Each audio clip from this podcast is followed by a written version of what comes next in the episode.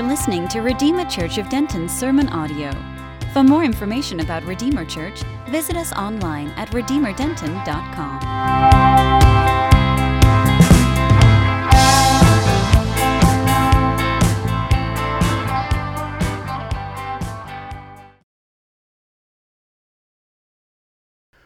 Well, Jesus is a prophet, he's a priest, and he's a king.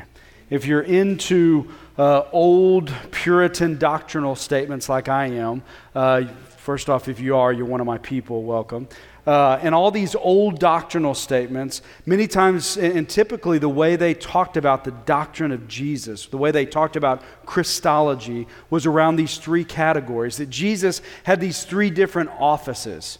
He had a priestly office. He had a prophetic office. He had a kingly office. He has these different types of ministries. That's kind of led into a, a, modern discussion on kind of pragmatic leadership, especially leadership in the church, in that we need all of those ministries today. And, and in fact, we need church leaders and pastors who are, who are both prophets and priests as well as kings. And, and, even books have been written on those categories, and, and uh, evaluation tools have been developed on uh, helping guys say, okay, are you a king, or are you a prophet, or are you a priest, and kind of evaluating their gifts. And, and kind of really the heart of that is, is recognizing that, listen, churches need priests, they need prophets, and they need kings years ago in the Bible church movement. There was a, an idea that rose up based upon some of this that, listen, if we need prophets and we need priests and we need kings, and, and no one is really all of those things, that maybe they lean uh, towards one of those categories. Maybe churches need three lead pastors one of them that is more prophetic, one of them that is more priestly, one of them that is more uh, kingly. Now, if you have some gray hairs, you're kind of thinking, that's not going to work, and, and you're right. It didn't work very well. But that was kind of the idea, but it was a pretty short lived approach. However, pastors and leaders do need to wear three different hats. But the problem is, is that uh, some who are great prophets, and thus they like get on stage at large conferences, if you put them in a counseling room one on one, like they're going to cause fist fights and they're going to cause church splits, okay? And, and for some people, if they're really good priests, and, and you get them one on one, man, there's some transformative things that happen. But, but they struggle to be effective preachers week in and week out, or they struggle with really casting vision for a church to grow and be healthy. But then sometimes you have guys who are, who are they're great kings and they have this great vision and they think about structures and they build these great ministries, but yet they run over people and, uh, and they don't provide substantive teaching on a weekly basis. So evaluating pastors is leaning towards either being a prophet, a priest, or a king, I think is a really helpful exercise. But there's also a couple of ditches that you have to uh, avoid in, in these evaluations. On one side, you can say, listen, I'm a whatever you want to label you want to take, and I'm really good at it. And then you fall into this ditch of pride. But then on the other side, you might say, man, this is the one that's most important, but I'm not very good at it. And then you fall into this ditch of discouragement. Now, listen, this discussion has kind of led to the fact that, listen, we need a plurality of leaders in churches. Churches need prophets, priests, and kings. Thus, we need a plurality of leaders, but we also need to avoid some ditches with this thinking. Here's where I'm driving to Hebrews 7 1 to 10 pushes into uh, a priestly ministry. And it's specifically looking at kind of a very fringe character in the Old Testament, a man by the name of Melchizedek. Now, if you don't know who Melchizedek is, you're okay. Nobody else does, okay? He has like four verses. It's a super random story uh, from Genesis uh, 14. But Melchizedek, even though if you're kind of thinking, okay, who cares about a guy named Melchizedek, uh, hold on a second because there's some really practical and helpful implications about Melchizedek the man as well as his priestly ministry that really affect us today. But, but the reason why Hebrews 7 1 to 10, I think it's so important is because that some of us legalistically try to become priests. And further, others of us try to moralistically pursue a priestly ministry. And, and, and, again, that leads us to a couple of ditches that we need to avoid. So, Melchizedek is going to point us in a different direction of avoiding all those problems. Now, before we dive into Hebrews chapter 7, let me just say a couple of things about the context of where we are. We're coming out of, obviously, Hebrews chapter 6. And if you remember where we landed with Hebrews chapter 6, is there was this strong push about the assurance of our salvation. And so he made this really clear teaching on if you've been truly converted, then you're assured of your salvation. All of that is based upon this priestly ministry of Jesus. This has led the author of Hebrews into this discussion on Melchizedek because Melchizedek also had a priestly ministry. So he's going to talk about Melchizedek's attributes as well as what that means for today. Now, for those of you in, in the majority who have no idea who Melchizedek is, let me do this fast. Genesis 14, it's about four verses. Abraham has rescued his nephew Lot. And, and in that process, uh, um, uh, um, uh, there was a king of a town named Salem. And, and he comes out to meet Abraham and blesses Abraham. This man is both the king of a town named Salem, and he's also a priest of the God Most High. And so he comes out and blesses Abraham. Abraham, in response to that, pays this man out of worship a tithe. And so, it, what goes on there is this worshipful moment uh, between the great Abraham and this really fringe character named Melchizedek, who again was both a priest as well as a king. So, that's your first blanks here, if you're following along in your sermon notes, that Melchizedek was a king of righteousness and peace, as well as an eternal priest. Follow along as I read Hebrews 7 1 to 3. For this Melchizedek, king of Salem, priest of the Most High God, met Abraham returning from the slaughter of the kings and blessed him. And to him, Abraham apportioned a tenth part of everything. He is first, by translation of his name, King of righteousness. And then he's also King of Salem, that is, King of peace. He is without father or mother or genealogy, having neither beginning of days nor end of life, but resembling the Son of God, he continues a priest forever. In these first three verses, uh, they essentially tell, retell the story uh, from Genesis 14, where again, Abraham is coming out of this battle where he has rescued his nephew Lot. He's met by this king of Salem, a man named Melchizedek, who's also a priest. Now, the first thing we're supposed to notice here is he comes to this town called Salem.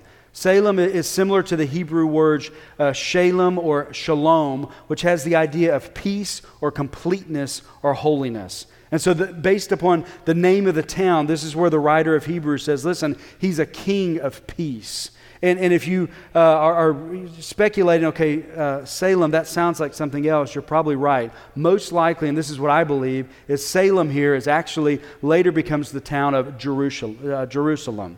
And so this is probably the same area. It's probably the same town where he functions as kind of the king over this town uh, that, that becomes Jerusalem. So Melchizedek was a king of peace in that sense. But further, the author of Hebrews interprets from Genesis that Melchizedek is clearly a righteous king. Now, there's a couple of reasons for this. Number one, the Hebrew itself literally means king of righteousness. So if you break his name into two parts, it's king and righteousness, and you put it together, and that's how you get Melchizedek. But also, there's a sense of the way he lives his life. What we know, the very little we know about him, is here he is, a, a man in, surrounded by all these Canaanite uh, cities. All these other cities worship the Canaanite gods, but not this one. He worships the one true God, and then he comes out and blesses Abraham, God's chosen one. And so there's a sense that he's very righteous. So we know that uh, both based upon uh, his name and his actions, he's a righteous man.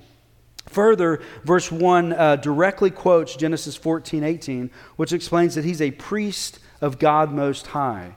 Now, again, surrounding his town are all these Canaanite towns, and they're worshiping all these Canaanite gods. But Melchizedek is kind of unique. He worships the one true God. Now, to put some maybe modern uh, sociological verbiage on this, th- th- there was uh, probably some social capital that he missed out on by worshiping the one true God and not the Canaanite gods. My point is to say, listen, this cost him something. He was swimming upstream. He was different than the rest of the world and being a priest for the Most High God. Everybody else was priest for all these other gods, but he stood out in that he was priest for the Most High God. So not only was he a king, but he was a priest. And also notice there's this talk about we don't know where he came from. We don't know what happened to him. And so the author of Hebrews makes this case that, listen, there's an eternality about uh, Melchizedek. So not only is he a priest, but he's an eternal priest. That that's led into a whole world of speculation of, okay, who was this guy? And that's led into a lot of speculation that some people think that he was a pre incarnate Christ. The technical term for that is a theophany, Meaning that if, if you think back to the Old Testament, there's all these moments, and they're really kind of drop like breadcrumbs throughout the, New Te- throughout the Old Testament to point us to Christ. And most likely, what happened in the Old Testament is Jesus kind of appeared in these mysterious ways throughout the Old Testament. I'll give you a couple examples. If you remember from uh, the life of Jacob in Genesis 32, he wrestled with some mysterious character. I think that was a theophany. I think that was an example of a pre incarnate Christ wrestling with Jacob.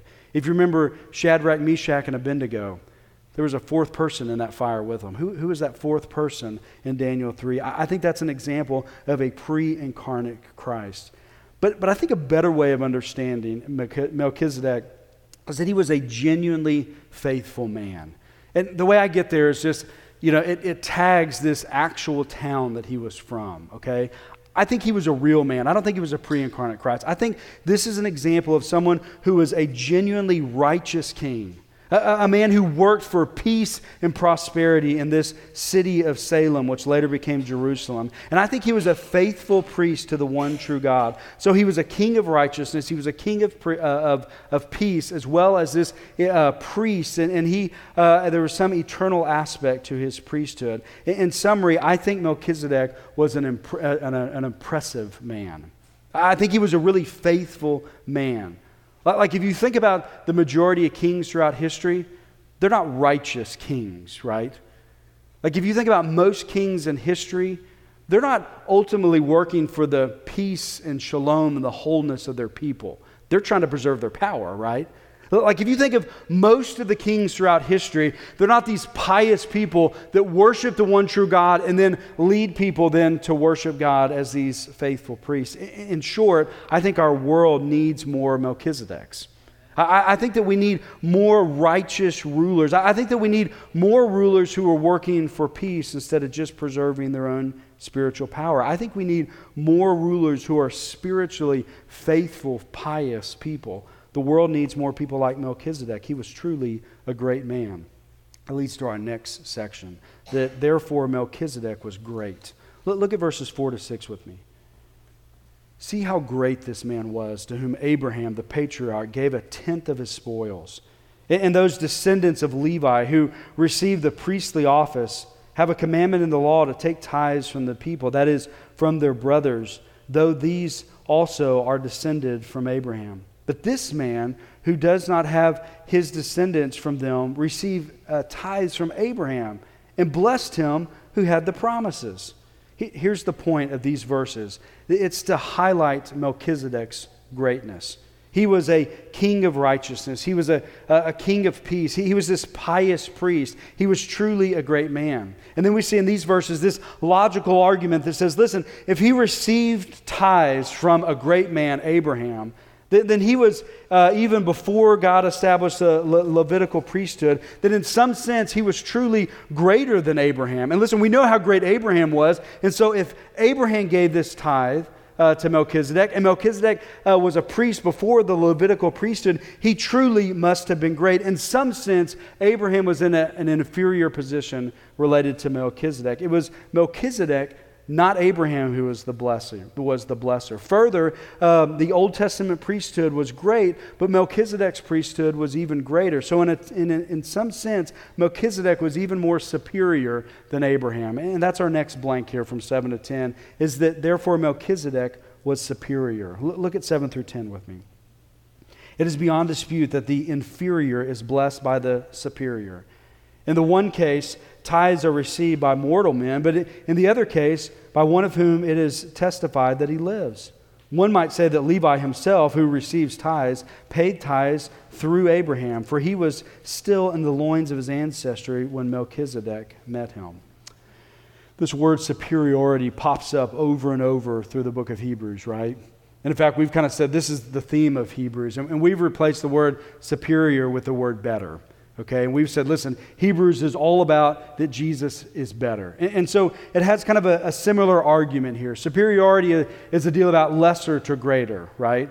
So it's not saying that Abraham is bad, it's just saying that Melchizedek, in this line of thinking, is in some way better. That, that's his simple argument here that Abraham is inferior to Melchizedek because the inferior is blessed by the superior. So, because it was Abraham who gave the tithes and Melchizedek who did the blessing, in this case and in some sense, Melchizedek is better. Okay, that's all the ins and outs of Melchizedek. What in the world does it mean for today? Well, listen, maybe I, I think a, a takeaway here could be listen, we should be like Melchizedek, right? Like, I think this is someone that, that I certainly admire. This is someone that, man, I, I wish I was more like. Eh, think about it in the areas that he was in charge of, eh, eh, it, it led to more righteousness, it led to more goodness. And listen, I think that's a helpful takeaway. The, the, the, areas that we're in charge of, or we rule over, or that we have influence over, are we making those things more righteous? Are we leading and serving in such a way that we're doing that in a way that is righteous, that is good, that is according to God's way and His words? That's what marked Melchizedek. Listen, I, I think a great takeaway is be more like Melchizedek, rule righteously. Listen, if you have people under your care, maybe it's in your home or maybe it's in the office, are, are you leading them to a place of peace and shalom? This man who is a king of peace it meant that in some way, the people that were in his care, the, the people in that town of, of Salem, that, that he worked for their shalom, he worked for their good, he worked for their wholeness. Can your employees say that about you? Can your children say that about you? Can, can your friends who are around you, can they say that about you? Those who are in your charge, in your, in your care, are you working for their peace and their happiness? Further, he's a priest of the, uh, of the one true God. There's a sense that he's leading people in a very pious way to worship God. Again, think about the people who are in your care. Are you leading them to worship the one true God? If you're doing that, I think that makes you great. I think that makes you superior in the eyes of God. We, certainly need more people in this world like Melchizedek. Be like Melchizedek. That's maybe the takeaway from Hebrews 7 1 to 10. However, I think the, the point of referencing Melchizedek is not to say, go be like Melchizedek. You see, there's some of us who, when we uh, uh, hear that charge of go be like Melchizedek, we think of some of those areas and we think, I'm actually doing pretty good there. And what does that lead to? That, that like the Pharisees who, who were marked by legalism, that, you know, that said, listen, this is our standard, and then, yeah, I can do it, I can meet that standard. And, and what were the, the Pharisees marked by? Are the Pharisees the heroes in the New Testament? They're not, are they? The, the, the, the Pharisees are actually the villains, right? Like they heard God's word, they tried to live by it, but they were trying to earn their righteousness by them. And what were they? Were hypocrites, but they were prideful people, right? They set the standard, and then they were able to step over it, and it led to great spiritual pride and a lot of rebuke by Jesus. That's one ditch if the application is go be like Melchizedek. But of course, the other ditch is not what the Pharisees struggled with, but, but maybe what the woman of the well uh, struggled with. You see, there was this standard, and where the Pharisees had the moral strength to get over it, the woman at the well, she couldn't get over it. She didn't have the moral strength to get over. It. In fact, she was a failure in the eyes of the world because of it. And that led to great shame in her case. So, if the takeaway is go be like Melchizedek, I think that's going to lead us to one of those two ditches. I've seen that in the lives uh, of, of leaders in the church. You see, if a, if a good king says that being a king is the most important role, and he's really good at it, that leads to pride and running over of, of others. If you have a, a, ministry leader or a pastor who's a really good priest and he says, Listen, being a priest, that's the most important thing in ministry, and I'm really good at it, then it can lead him to judging others and, and not you know, accepting a complimentary of gifts. And prophets, well, prophets are the worst in this scenario, okay? Like a prophet say, Listen, being a prophet is the most important thing, and I'm a really good prophet. The problem is, is prophets can drop these prophetic truth bombs and then be terrible working with others on a team. It can lead to this ditch of pride. Again, pastoral leaders need to play a prophetic and a priestly and a kingly role. However, they can also struggle with pride or shame depending on how well they're doing. But again, the author of Hebrews does not reference Melchizedek in order to say, go be like Melchizedek. Rather, Melchizedek was great because he's included here in order to point us to someone who's greater. Melchizedek's a type. Your next blanks on here is Melchizedek is a type of Christ. Now, listen, if, if you've read the Old Testament very much, you know that the way the, that God, through the Hebrew writers, uh, wrote the Old Testament is they had all these different types that pointed to Christ. They, they used this hermeneutical tool of typology. A, a, type is, is simply an analogy from a person, an event, or an institution that then prophetically escalates to Christ. So I'll give you some examples. Think of Joseph. Joseph was really good, wasn't he? Think of all the stories of Joseph. He was faithful in jail. His, his boss's wife threw herself at him and he ran out of his coat to get away from him. He was good. But, but we don't worship Joseph. When we don't worship someone good, we worship someone who's great. Joseph points to someone who is great. Th- think of another type. Think of that lamb that was sacrificed on the Day of Atonement. That land that shed its blood for all of God's people. And, and it did it for, covered on for the entire year, right? But, but we don't worship that lamb, do we? We, we worship a lamb that came, that shed his blood, that covered for all of God's people's sins for all times. We didn't have a, a temporary lamb, and we don't have lambs each and every year. We had one lamb, and it was one and done, right? Think of the Garden of Eden. What was glorious about the Garden of Eden? You walked with God. What's glorious about your future and the new heavens and the new earth? You're going to walk with God. But there's not going to be this serpent that tempts you. There's not going to be the fall. Things are going to be made right. No one, eh, no one in the new heavens and the new earth dies, but you have this no more mourning. You have no more death.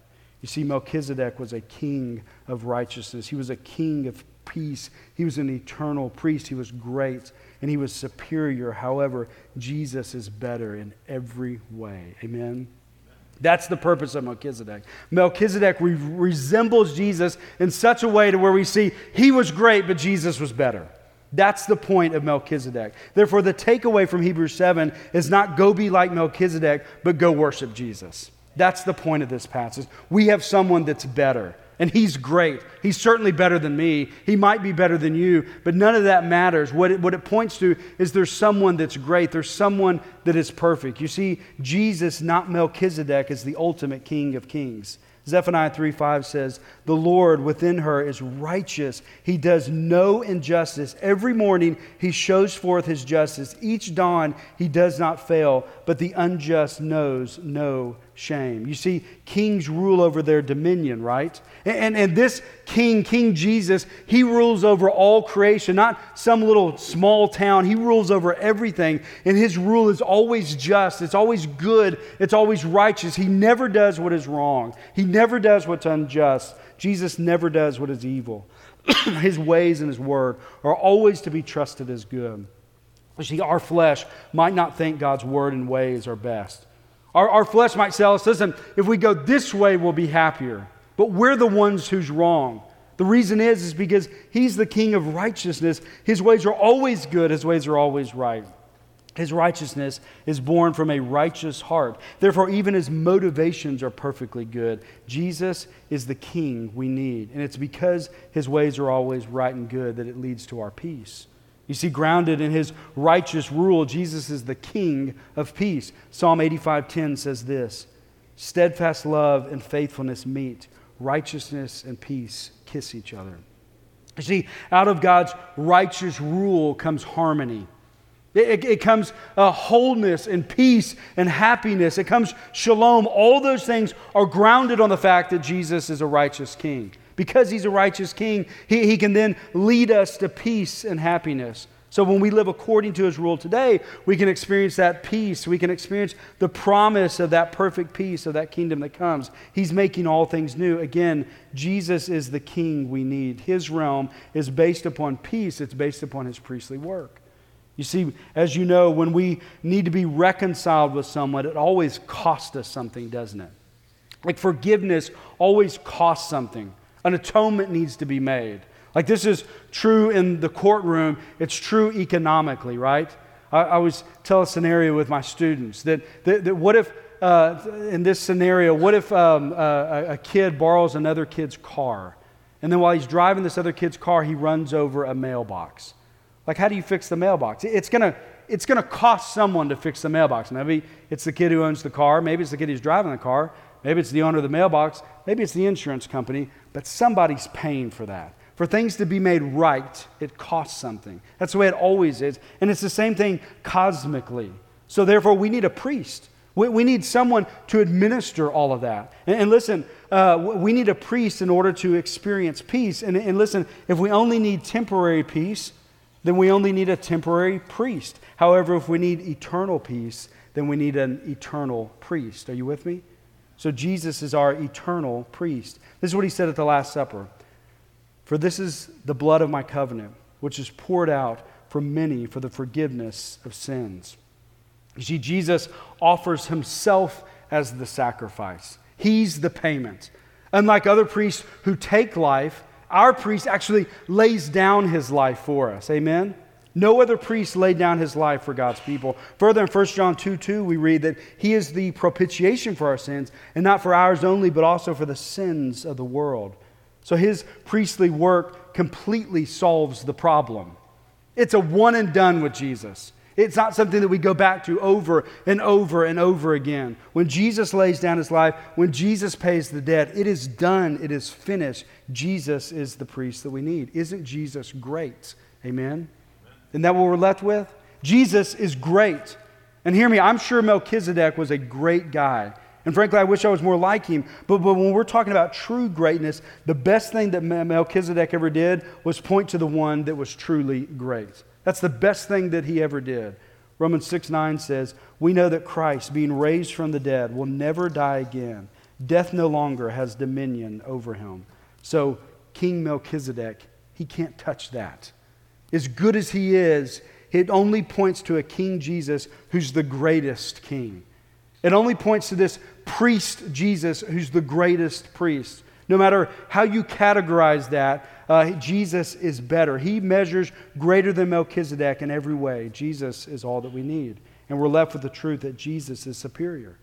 Jesus is better. 2 Corinthians 5:21 says, "For our sake he made him to be sin who knew no sin, so that in him we might become the righteousness of God." What a glorious paradox. Think about that. What a, what a, a glorious exchange that happens here. Jesus is superior than anyone in every way. It, says from 2 Corinthians that he knew no sin. Jesus is better uh, down in the innermost parts of his being. He's better in, in all his behaviors. He's better in everything that he touches. There's no sin anywhere. He's perfectly righteous. And what does he do with that? He takes that as a qualification to be the sacrifice for sinners. So, so he took on the burden of our sin. He never knew sin.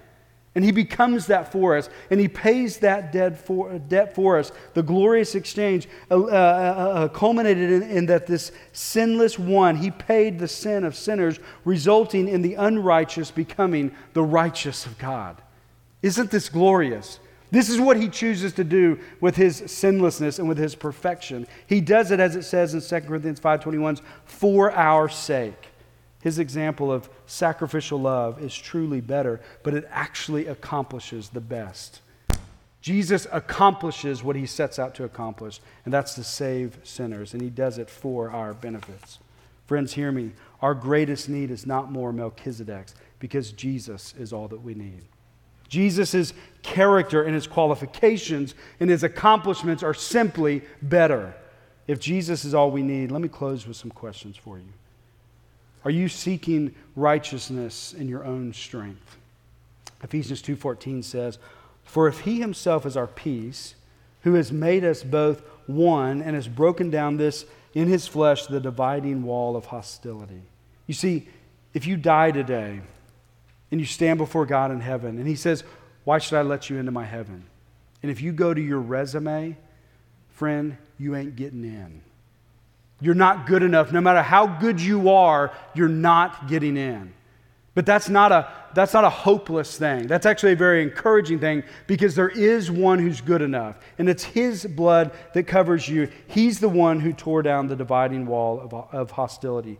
If you're not trusting in the King of righteousness today, then when we begin to sing, I invite you to slip to the back and visit with one of our elders.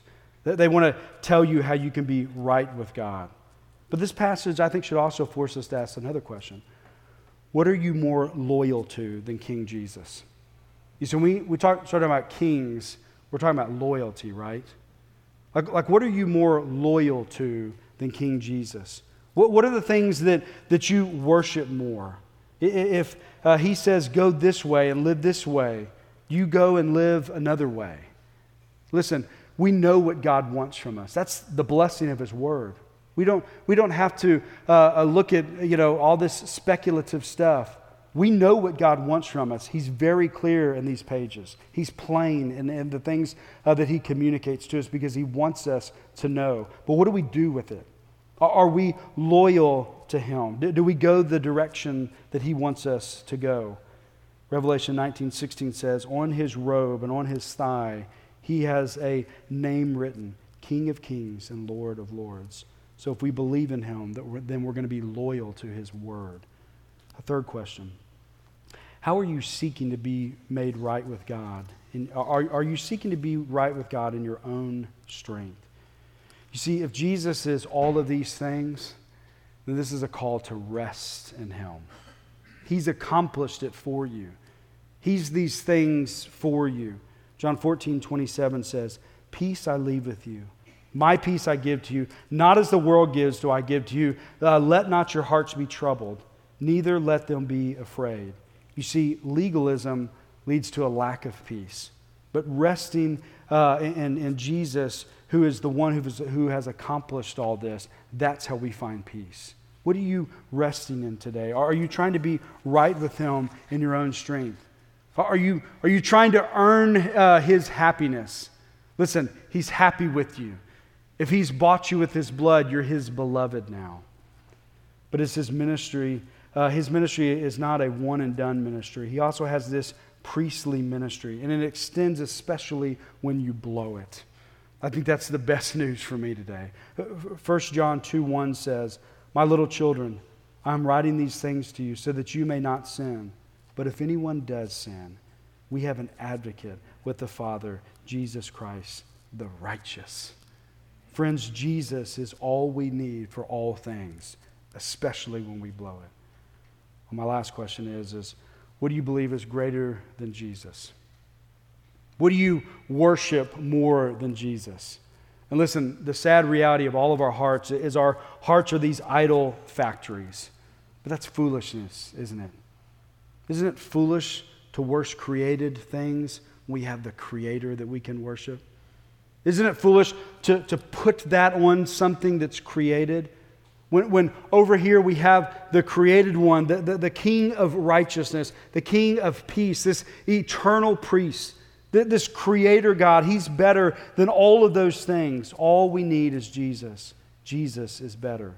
The Bible calls us to have a plurality of leaders, but we don't need a plurality of saviors. Jesus is all we need. No pastor is ever going to be great at all the prophetic, priestly, and kingly ministries that, that he needs to carry out. However, our hope is not in some pastor, is it? Jesus is all we need. Don't try to be your own priest. Jesus is all you need. Don't, don't try to earn God's favor. Jesus is all you need.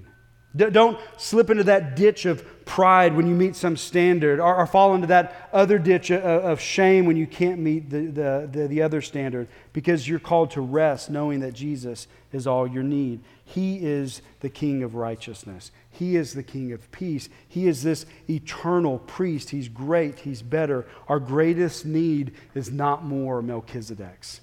Our greatest need is Jesus, and Jesus is all that we need. Brothers and sisters, I'll close with this. Rest knowing that Jesus is all you need. Let's pray. Father God, I thank you for this reminder that we all need today. This reminder that you're all that we need. I thank you for Melchizedek, and I'm sure the people in the town of Salem were so thankful for a righteous ruler, a ruler that worked for their peace, a ruler that led them to worship the one true God. But their lives were that fast and they were over. And so Melchizedek points us to something greater. We're thankful for Melchizedek. We don't need more Melchizedeks because we have all of you. Thank you for all that you have accomplished for us. May we be a people that rest in it. May we be a people that believe in it. May we be a people that believe in the good news that you are our eternal priest, that you are our King of righteousness and our King of peace today. It's in Jesus' name we'll pray. Amen.